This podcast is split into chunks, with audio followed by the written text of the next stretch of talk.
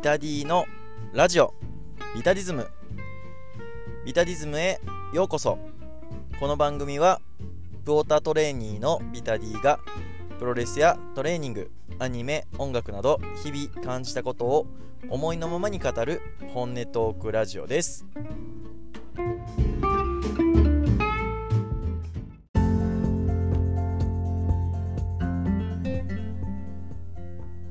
ラジオビタディズム始めていきましょう。今回のテーマは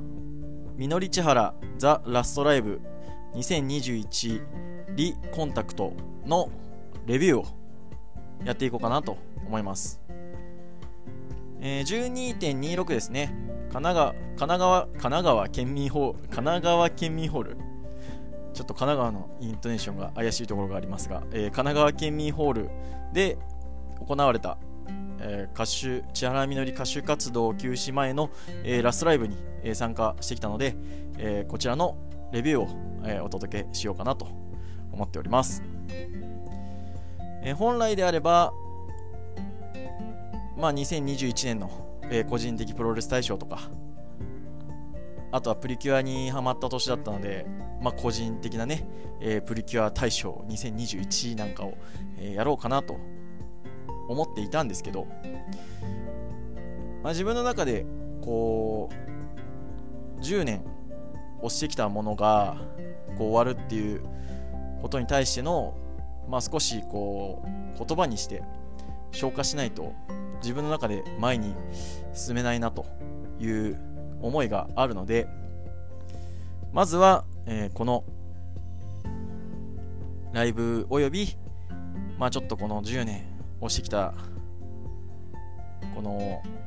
今の自分の気持ちなんかを少し、えー、お話ししていこうかなと思います。まずですね、えー、千原みのりがまずどんな人っていう話から、えー、しないとまあ普段はね、えー、プロレスの話をするポッドキャストなのでまずは千原みのりの、えー、大まかなねお話をさせてもらうと、えー、千原みのりは、えー、声優兼歌手ということで、えーまあ、代表作というと、まあ、鈴宮春日の憂鬱の、えー、長門役ということで、えー、これで、まあ、長門役がヒットして、まあえー、スターダムに上っていった、えー、声優さんです。ただ、えー、もともとはですね、えー、歌手志望で、えー、歌手のコースで、えーまあ、芸能人養成所みたいなのに、えー、通って、えー、いました。でまあ声優として、えー、デビューするうんと前かな。ちょっとその辺の時系列はわからないんですけど、えー、2005年頃にキングレコードで、えー、最初のアルバムを出しましてただそこからはちょっと鳴かず飛ばず。で、えー、路上でライブをやったりなんかね、えー、しながら、えー、やってたんですけど、まあ、2006年に、えー、鈴宮春日の憂鬱が、えー、大ヒットして、えー、そこで、えー、長門の役をやっていた、えー、千原みのりも、まあ、同じく、えー、先ほど言ったように、えー、スターダムに登っていきまして、えー、そこでキングレコードから出てたんですけど、まあえー、レーベルを変えて、えー、アニメソングでね、えー、有名なランティスっていう、えー、アニソンの、えー、レーベルから、まあ、再デビューっていう形で、えー、2007年に、えー、オリジナルアルバムを出しまして、えー、そこから日本武道館での、えー、ライブを2回、まあ、あとは埼玉スーパーアリーナ、えー、両国国技館とね、えー、なかなかまあ、プロレスで言うのであれば結構ビッグマッチ級の、えー、会場を、まあ、ソロで、えー、コンサート開くっていうあの、まあ、なかなかこう声優アーティストの中では、まあ、あの水木奈々とかっていうほどではないですけど、まあ、それなりにね、えー、地位を築いてきた、えー、人です。はい。えー、まあそんなね、えー、千原みのりなんですけど、えー、2021年での、えー、年内活動休止ということで、えー、今回、えー、12月26日の、えー、ライブが一応活動休止前の、えー、最後のライブとなりました。以前ね、えー、僕のポッドキャストの方で、えー、活動休止が発表された後ぐらいですね、えー、一回、えー、チャラミノリの話をして、まあ、そこである程度あの僕の、まあ、ファン歴なんかを語ってるんですけど、まあ、簡単に言うと、えー、高校生の頃2009年とかですね。9年10年ぐらいに、えー、鈴宮春日の憂鬱から、えー、キャラソンの雪無音窓辺にてを知ってそこからちょっとライブ行ってみたいなとか思ったりしながらいたんですけど、えー、2012年のリフォーメーションという、えー、アルバムの、えー、ライブツアーの愛知公演で、えー、初参加、え、してきて、まあ、そこから、まあ、2012年から、え、2021年なので、まあ、約9年から、まあ、10年ぐらいですね。もうすぐ10年ぐらいの、まあ、推してきた歌手声優さんなのかなと思っております。はい。まあ、今ではね、えー、結構プロレスのことをお話ししてるんですけど、まあ、プロレスの前に、ね、一番熱を入れてたのは、えー、千原みのりですし初めて遠征に行ったのも、えー、2012年の埼玉スーパーアリーナでのバースデーライブだったり、えーまあ、大学生の頃はね、えー、両国国技館とかあとは、えー、2015年の日本武道館、えー、サンクチャリーという、えー、デビュー10周年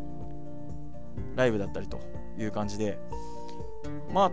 大体この趣味での遠征とかこう生ものの楽しさは、まあ、そこから、えー、教えてもらったのかなと思ってます。そして今回の、えー、ラストライブということで、えー、僕は、まあ、活動休止という、えー、くくりにはなってますけど、えー、悔いは残したくないなと思ったので、えー、基本的にはもうこれがもう人生で最後になるんじゃないかなという思いで、えー、このラストライブという、えー、ものに、えー、臨ませて、えー、もらいました。はい。では、えー、そのえー、ラストライブのね、えー、レビューを、ちょっとセトリなんかを、えー、見ながら、え次のセクションで、えお話ししていこうかなと思います。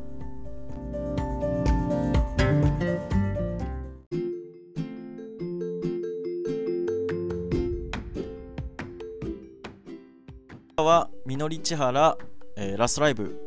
2021リコンタクトの本編の感想をお話ししていきます。えまずですね、このラストライブのコンセプトとしては、11月18日に活動休止前最後のえミニアルバムということで、リコンタクトというアルバムが発売、されまして、その、まあ、リコンタクトを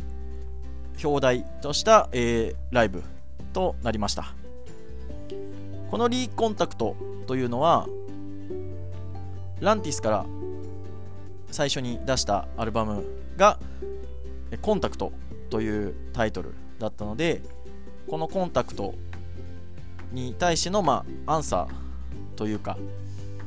えー、そういう意味も含めたリーコンタクトっていう、えー、ミニアルバムのタイトルと、えー、ライブということでした。まずですね、えー、しょっぱな、えー、最初はえー、リーコンタクトというアルバムの、まあ、リード曲というべきですかね、の、えー、リーコンタクトから入りまして、えー、そこから、えー、コンタクト、えー、詩人の旅と続いていくんですけど、この、えー、コンタクトという曲の、えー、最初に、えー、シグナルっていうね、えー、リズムあとメロディーっていうのかな、うん、イントロで入ってくるんですけどリーコンタクトの最後にも、え、そのワードが使われてて、え、まあおそらくそうですねコンタクトを繰り返すっていう意味での、まあ、ワードを使って、え、こう最後と最初をつなげてくるっていうことでまあ一回ここで、えーえー、振り返っていくよっていう意味も込めたこのつなぎだったのかなと思ったりはい。でコンタクトから、えー、詩人の旅っていうのは、えー、最初のコンタクトというアルバムの、えー、1曲目2曲目なんですけど、えー、アルバムだとね、えー、オリジナルのつなぎをしてまして、まあ、コンタクトからこうつなげるんだったらやっぱり詩人の旅だろうっていうのはこうジャラミノリファンだったらね、えー、思うところではあると思うんですけどまず一緒に行ったね、えー、人ともそういう話をしててその時はね、えー、コンタクト詩人の旅リコンタクトみたいな感じの流れで来るんじゃないかなみたいな話をしてたんですけど、うん、まあ最初にこう表題最後だよっていうのを始めてからじゃあ一回最初から振り返っていこうねっていう感じだったかなと思います。はい。えー、そこから、えー、too late、えー、not late。その次に、えー、まあ、アニメソングのタイアップが、えー、並ぶということで、えー、道しるべ、教会の彼方、えー、この世界は僕らを待っていたということで、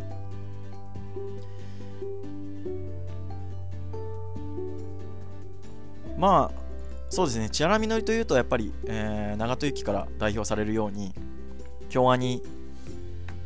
に、えー、関わりの深いアーティストだと思うのでやっぱり道しるべ、えー、バイオレット・エヴァーガーデンのエンディングだったりとか、えー、教会の彼方っていうのはまあ外せないとこだったのかなと思ったり、うん、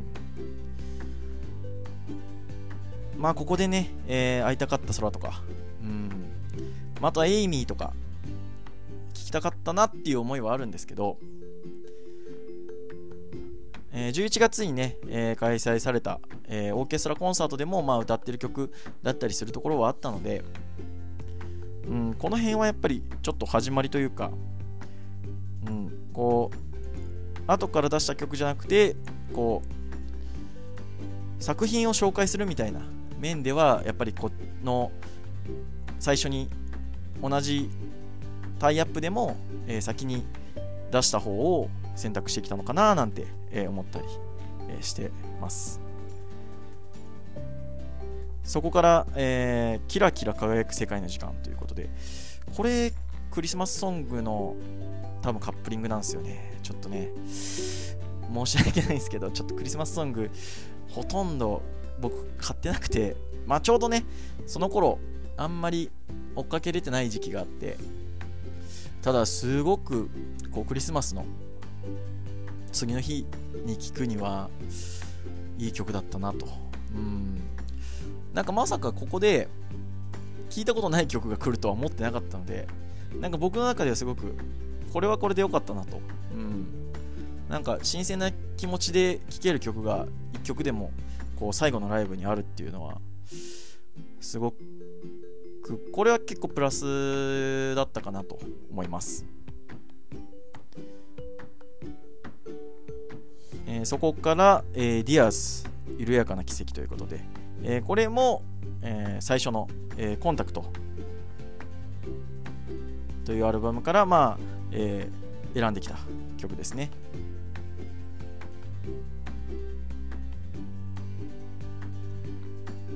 ここで、えー、その次、えー、いつだ10曲目で、えー、いつだって青空ということで、リコンタクトの、えー、アルバムから、えーひろあのー、選ばれた曲なんですけど、うんこれ結構僕好きで、うん、何回も結構聴いてるんですけど、うん、こう歌詞の中でね、えー、何もなくしてないっていう歌詞が出てくるんですけど、うん、えー、これの作詞が、まあ、小田正織さんっていうね、えー、ちょこちょこ千原みのり楽曲の中では、えー、聞かれるこう音楽家さんなんですけど、うん、こう千原みのりを通じて、えー、千原みのりファンに対してのこうメッセージを届けてくれるっていうのは、うん、この活動休止に対してのメッセージを届けてくれるっていうのはすごく、うん、このいつだって青空にはすごく感じるところでしたね。そこから、えー、 Dream Wonder Formation ということで、これね、僕が初めて行った、えー、D フォーメーションツアーので聴いた曲なんですけど、やっぱり D フォ、初めて行ったライブの曲っていうのはすごく思い出深いので、これをもう一回こう最後に聞けたっていうのはなんか僕の中ではつながるものがあって。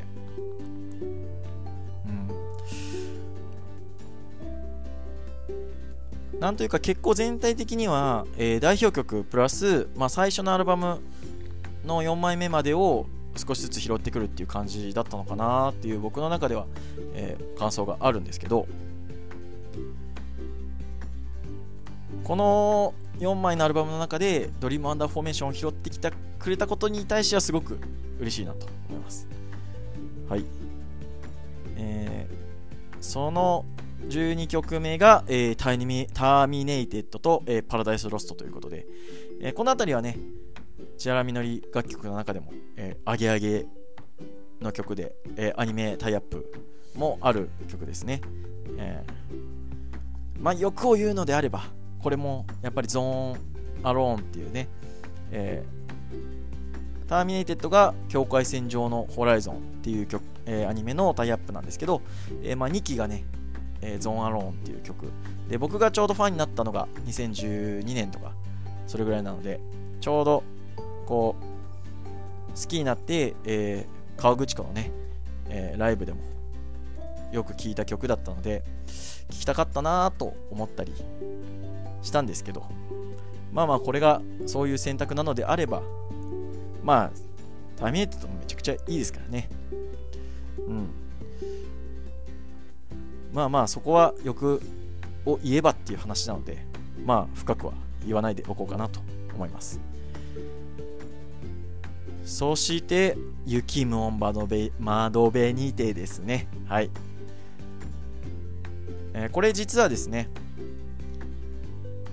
前日の、えーまあ、音楽プロデューサーの、えー、斉藤さんという方の、えー、ラジオを、えー、聞いてたんですけど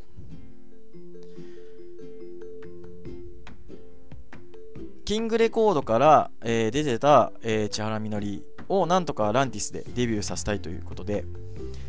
まあ、そのあたりね、えー、いろいろあったということなんですけど、ランティスで、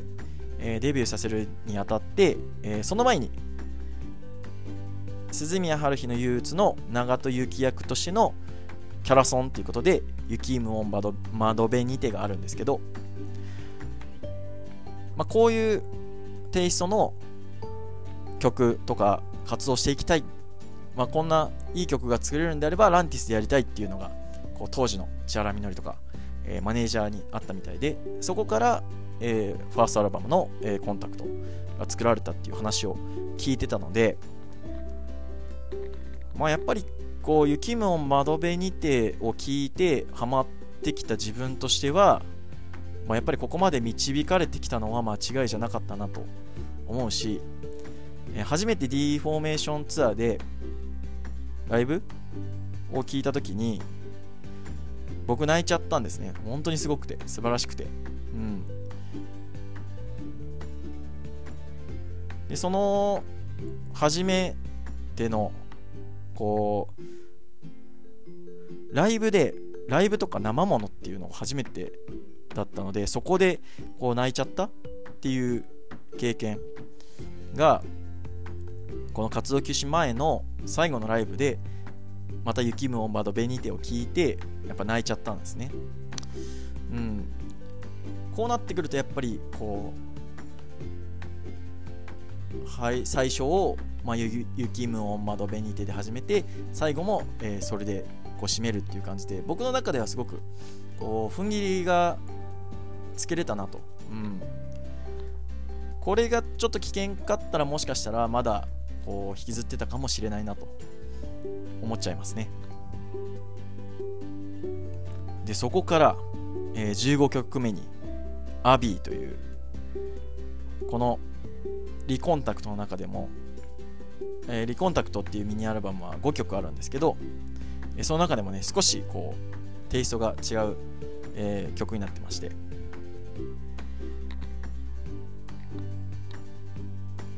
これもねメッセメッセージ055でいいんかな。ちょっと読み方があれなんですけど、えー、メッセージ5っていうリコンタクトのアルバムの中についてきた、えー、まあ、ドキュメンタリーの中で、えー、語られてたんですけど、えー、作詞をね奥井正美さんがやっててでメッセージ05の中で千原みのりは、えー、奥井さんとはやっぱりちょっと近いところがあるっていう話をしててでその奥井さんが、えー、書いてきた作詞が、えー、アビーという、えー、古い英語で、え食材っていう意味らしいんですけど、まあ、歌詞がねすごいんですよ本当に、私を許さないでっていう歌詞が出てくるんですね、うん、僕の中ではこれは本当に今の千原みのりの叫びみたいなのを出してるんだなという思いで聞いててうん。まあやっぱりいろいろあって歌手活動を休止するわけなんですけどまあ言えないこともね、えー、たくさんあるわけでそれを歌なら伝えられるっていうところなんですけどやっぱり自分の作詞ではダメというかやれないところをきっと奥井さんは書いてきてくれたのかなって思ってて。それを考えるとやっぱりこの「アビー」っていう曲を生で聴けるか聴けないかっていうのは聴けるか聴けないかっていうよりは千原みのりが歌えるか歌えないかっていうのはすごく大事なこうところだったんじゃないかなとはい思ってます。素晴らしかったですね本当にこれは。うん。はい、えー、その次が、えー、君がくれたあの日。で、えー、Feel Your Flag ということで、えー、これもリーコンタクトの中から、えー、旗曲ということで、えー、やってくれました。で、その後ですね、えー、Feel Your Flag の終わりから、えー、ボイジャートレインという、まあ、な結構、そうですね、パレードっていうアルバムの、まあ、代表曲みたいな感じで、結構千原みのりファンでも好きな人が多い曲だと思うんですけど、えー、早着替えでね、えー、出てくるっていうはずが、えーえー、ステージがあってステージの上にさらにこうもう一個高いステージがあるっていう組み方だったんですけど、えー、千原みのりが奥に降りてってで早着替えして80秒で出てくるっていうことだったらしいんですけど、えー、その階段の途中でスカート踏んで、えー、脱げちゃって戻ってくっていう、えー、もう大ハプニングですよこれ。ね。でそしたら会場客席側からこう拍手が起きるんですね。拍手が起きてなんとかこう 曲をつなげていこうという、えー、こう観客側からのこうエールと。で、まあ、バンドメンバーの人らも頑張って続けていくんですけど、まあ、ちょっと行き過ぎたなということで、まあ、バンドマスターのね、えー、ピアノの須藤さんが、えー、止めたんですけど、で、出てきて、すいませんっつって、あの、やりながらも、なんか、もうこれが、本当千原みのり現場の良さだなと。うん、こう、アクシデントがあるんですけど、なんとか全員で乗り越えようというこの一体感。うん。ね。なんか起きる前提なんですよ。ファン側も。うん。まあ両2013年のね、両国国技館のライブでえー、奈落に、えー、落ちた女なんですけど、まあ、それ以来のハプニングみたいなそれ以来ぐらいのハプニングみたいな感じだったんですけど、まあ、でも細かいハプニングってもう毎回起こってる気がしてでもそれをなんかこうなんか会場全体でカバーするっていうのがすごく僕の中では、えー、好きな雰囲気で、うん、このハプニングのおかげでなんかうんこれがなかったらちょっとこの千原みのり現場だなーっていうのを感じられないままもしかしたら終わった可能性はあるですね。うん。いや、もうこれは良かった。本当に。はい。良かったです。で、えー、終盤に入ってきます。えー、19曲目で、エバーラスティングというパレード、パ今日発音おかしいな。えー、パレード2枚目のアルバムの、えー、ラスト曲なんですけど、まあ、このね、歌詞が本当に、えー、斎藤プロデューサーもラジオで言ってたんですけど、本当に今のなんか現状を表しているような気がして。で、まあその中でね、もう歌えなくなっちゃうんですね。うん。本人が。それが、こう、やばいってなって、で、最初はね、しっとりした曲なんで、キンブレ誰も振ってないんですけど、キンブレ光り出すんですね。頑張れって 本当にこれも、一体感あっていいなと思った次第です。はい。で、ここからはね、えー、ピアノのバンマスのバンドマスターの、えー、須藤さんと。2人で、えー、Sing for You という最初めて、えー、作詞した曲と、えー、Sing という最後に、えー、作詞した曲をしっかり、えー、歌い切ったということで。まあ途中でね Sing for You の途中で赤ちゃんが泣き出しちゃったりとかしたんですけど遠くから見てた僕としてはなんかあの赤ちゃんの泣き声で、えー、こう本人の歌が持ち直していった感じがあったので、まあ、僕は生もののならではのこのうん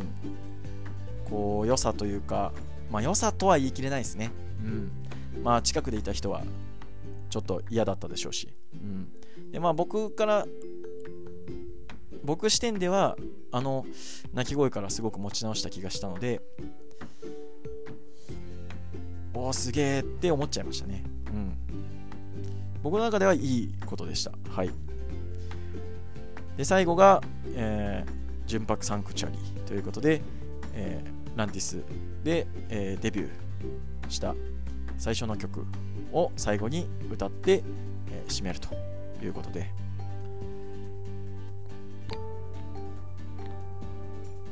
まあ最初と最後、うん、がまあ、一緒っていうのは、まあ、このリーコンタクトというのがね、A コンタクトに変えるっていう意味も含めたら、まあ、その帰結になるのかなというふうに思うし、うん、こう綺麗に締めれたんじゃないかなと思います。うん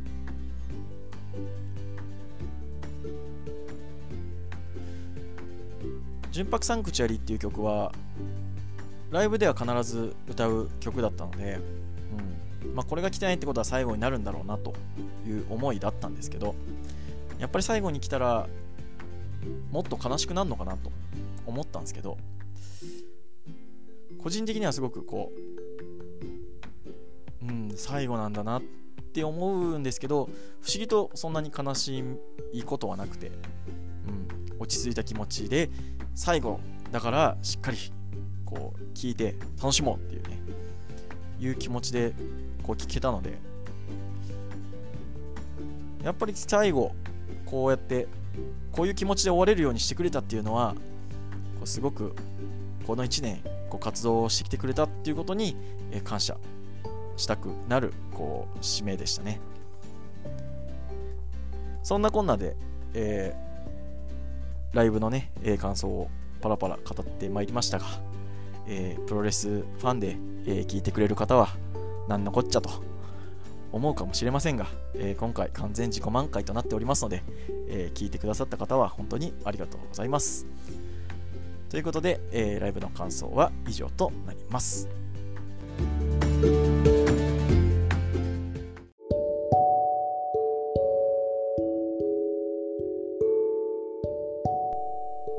今の、えー、千原みのり活動休止に対するこう素直な思いというか、えー、最後のねラストライブを終えての、まあ、素直な思いをお話ししていこうかなと思います。まずは単純に57年、まあ、歌手活動だけで言うのであれば、えー、2005年からなんで17年ですかね。お疲れ様でしたという気持ちがありますね。うん。まあ走り抜けてきたことだしでしょうし、うん。僕の中でしっかりとここで終わりですよっていうゴールを作ってくれて、でしっかり走り切ってくれたっていうことに対しては、まあ感謝しかないですね。まあ今ね、えー、ちょうど、こう、声優界もいろいろあって、えー、急にこう活動を休止をする人がちょうど話題になってますけど、まあ、こうやってブツって切られるパターンももしかしたらあったというか、まあ、下手すりゃあったっていう事件が あったんでそうじゃなくてしっかりとこうゴールテープをひとまずこう切ってくれたっていうことに関してはうん感謝しかないっすね。うん。あとは、まあ戻ってきてほしいっていう気持ちはなくて、うん。まあ本人が決めたことですし、こう自分も一生懸命生きていく中で、きっとこれからも、えー、千原みのりっていう一人の人間は走っていくと思うんですけど、まあ、いつかそれがねこう交わる時があればその時は楽しめばいいと思うし、まあ、もしかしたらもう一生交わらないかもしれないですけど、まあ、これまでやってきたこととか記憶とか思い出っていうのはね絶対消えないですから、まあ、それをこう自分の中ではしっかりと思い出にしてあ思い出には勝てねえよって言いますけど、それを勝っていくのが人生ですから。うん。あの頃は良かったねじゃなくて、うん。本当に、こう、あの頃も良かったねって言いながら、こう、自分自身の人生を更新してって、きっと、まあもしかして交わることがあれば、千原み千原みのり最高潮のものを見せてくれると思うんで、その時はね。うん、その時は、その時で全力で楽しめたらなと思います。あとは、そうっすね。こっからは特にこうカンペに書いてないんですけど、まあ、なんでやめんのかなという思いがあるんですけど、まあ、これに関しては本編の中でも言いましたけど、えー、アビー、食材という意味がきっとあるんじゃないかなと僕は思ってて、こんなに歌うことが楽しくて幸せだっていう人が、それをやめるってことは、きっと自分の中で自分はこんなに幸せであってはいけないっていう気持ちがきっとあるのかなと思います。うんじゃないと絶対やめないと僕は思ってるんですけどねだからそれがいつかこう罪の意識みたいなのがねまあ消えないかもしれないし消えるかもしれないしそれは分かんないですけどまあとにかくこれからの千原みのりの人生が幸せであってほしいなと願っております。